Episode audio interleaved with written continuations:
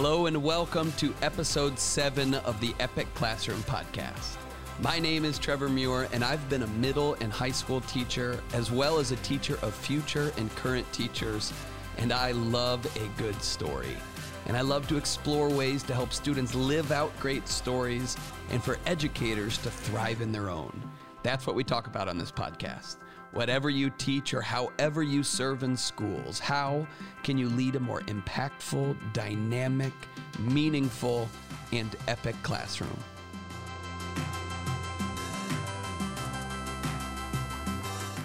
So, today we're going to talk about building student confidence and some of the very best ways to do that. But before we do that, I just want to state real quick that the world feels heavy right now, right? Like for obvious reasons, with everything going on in Ukraine, to the ongoing ups and downs of the pandemic, to all of the extra challenges that seem to be on educators' plates right now, it just feels like a lot.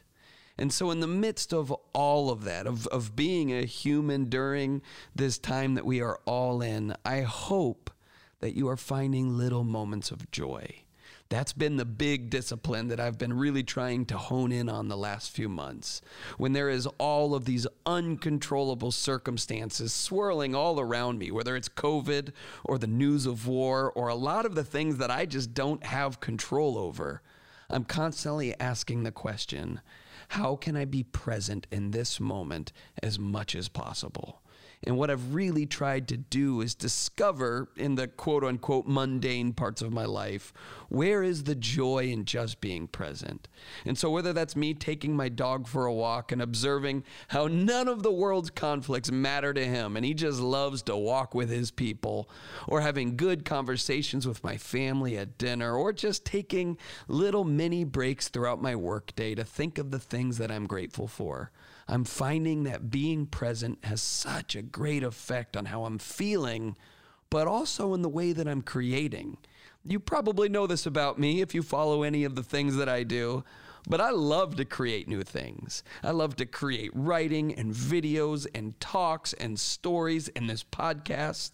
And I've found in the last few months that the more present I've been, meaning the less I'm worrying about the future or dwelling on the past, the more I've felt motivated to create and come up with new ideas and try new things. I mean, it's still a work in progress and always will be, but I thought I'd share what I'm learning right now before we dive into the topic of the podcast. So, my encouragement for you would be to take a moment and consider how can I be more present throughout my days? Where can I find more joy in my day to day life? All right, so let's get into the podcast. Today, we're talking about building student confidence and some of the very best ways we can do that. So, I once gave my students a project where they were asked to interview someone who they consider a hero. So, this was my English class, and my students were studying texts and novels with heroes in them, and they were attempting to figure out what traits does an actual hero have and then they would go and find someone who they believe has those traits and interview them and hear about their lives. And then using these interviews, students would create presentations showcasing and honoring the lives of these heroes. And I told my students at the beginning of the project that their presentations would be displayed at a public event at the local library so that our whole community could learn about these heroes that live among them in our own neighborhoods. And the idea is is that students would learn the content and read the books and be motivated to work during this project because they were caring about and honoring these heroes. And that's what the project was about. Engaging students in this way is one of my favorite ways to approach teaching. So, one of the components of their presentation was creating a podcast telling the hero's story. They would record the storytelling and then go and add media and music and sound effects, and then put it online and create a QR code that anyone in the public library could scan and then access the student's podcasts. So I don't always do this, but for this project specifically, I required students to work on tasks that are new to them because I really wanted to stretch them and teach this vital skill of adaptability. I sometimes allow students to work within their comfort zones, but real growth happens when we get out of them.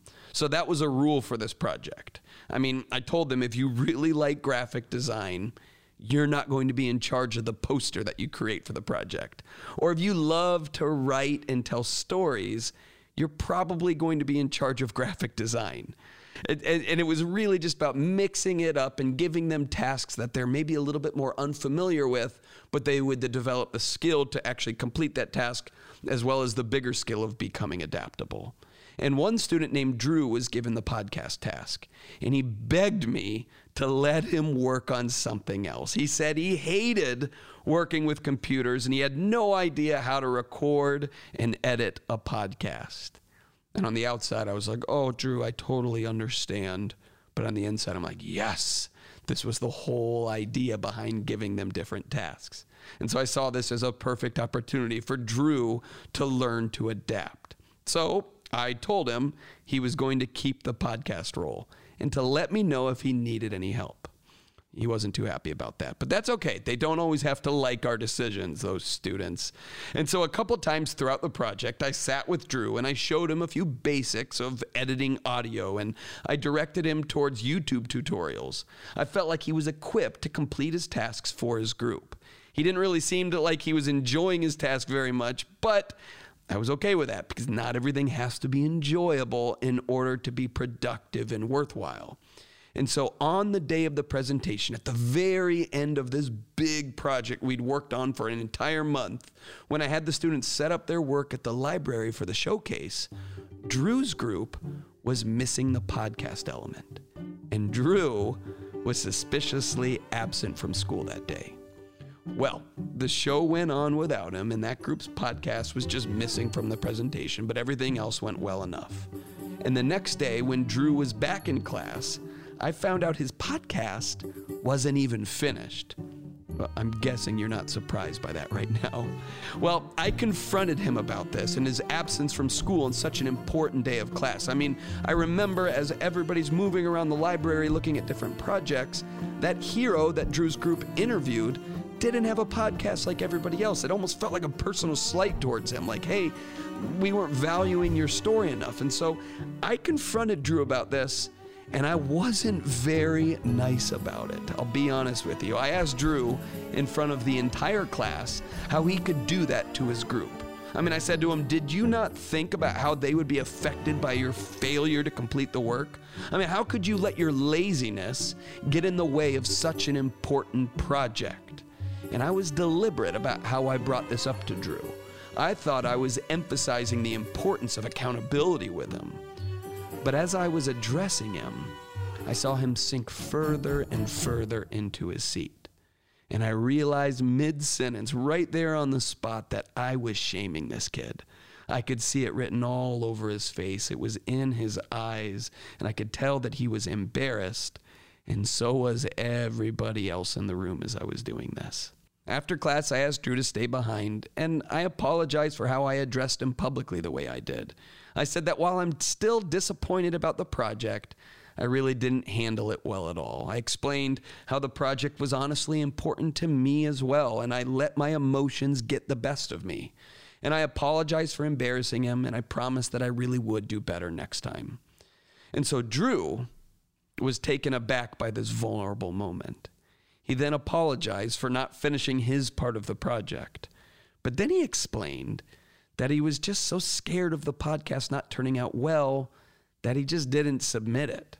Drew explained that he has always been scared of trying new things and he gets anxiety at the mere thought of someone seeing him fail. And so, therefore, he decided he'd rather get a poor grade than a poor reaction to his work.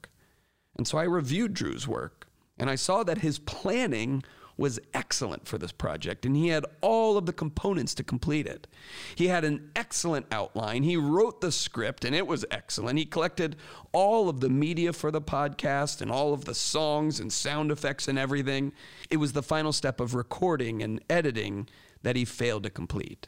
This was the part of the project that was new territory for him, and his lack of confidence in himself froze the rest of his work. According to a survey conducted by Entrepreneur.com, lacking confidence is one of the key reasons young people get fired from their jobs. Not having the courage to make firm decisions and take concrete action leads to a lack of productivity. This project with Drew showed me what this looks like right before my eyes. And it made me think about how many young people leave school and enter the workforce without this vital characteristic about themselves in every job I've ever had, from being a lifeguard in college to working in business while I was getting my teaching degree to being a classroom teacher, or even when I'm doing keynote speeches and presentations, my work has required confidence. And it's times that I've lacked confidence that I've really struggled the most. It is such an essential characteristic. And that's why I think it's so important as educators to constantly explore ways to instill and grow confidence in students. And I think one of those ways that we can really explore that is to ask why do our students lack confidence? And really, how can we build it in them? Well, Lynn Taylor, who's a workplace expert and she's author of the book Tame Your Terrible Office, she says that the com- most common reason that employees lose confidence is very simply because of a bad relationship with their boss. That insecurity will last as long as the relationship is strained. Well, anyone who has had this type of relationship with a principal or a superintendent, or really any boss, knows exactly what Taylor is talking about.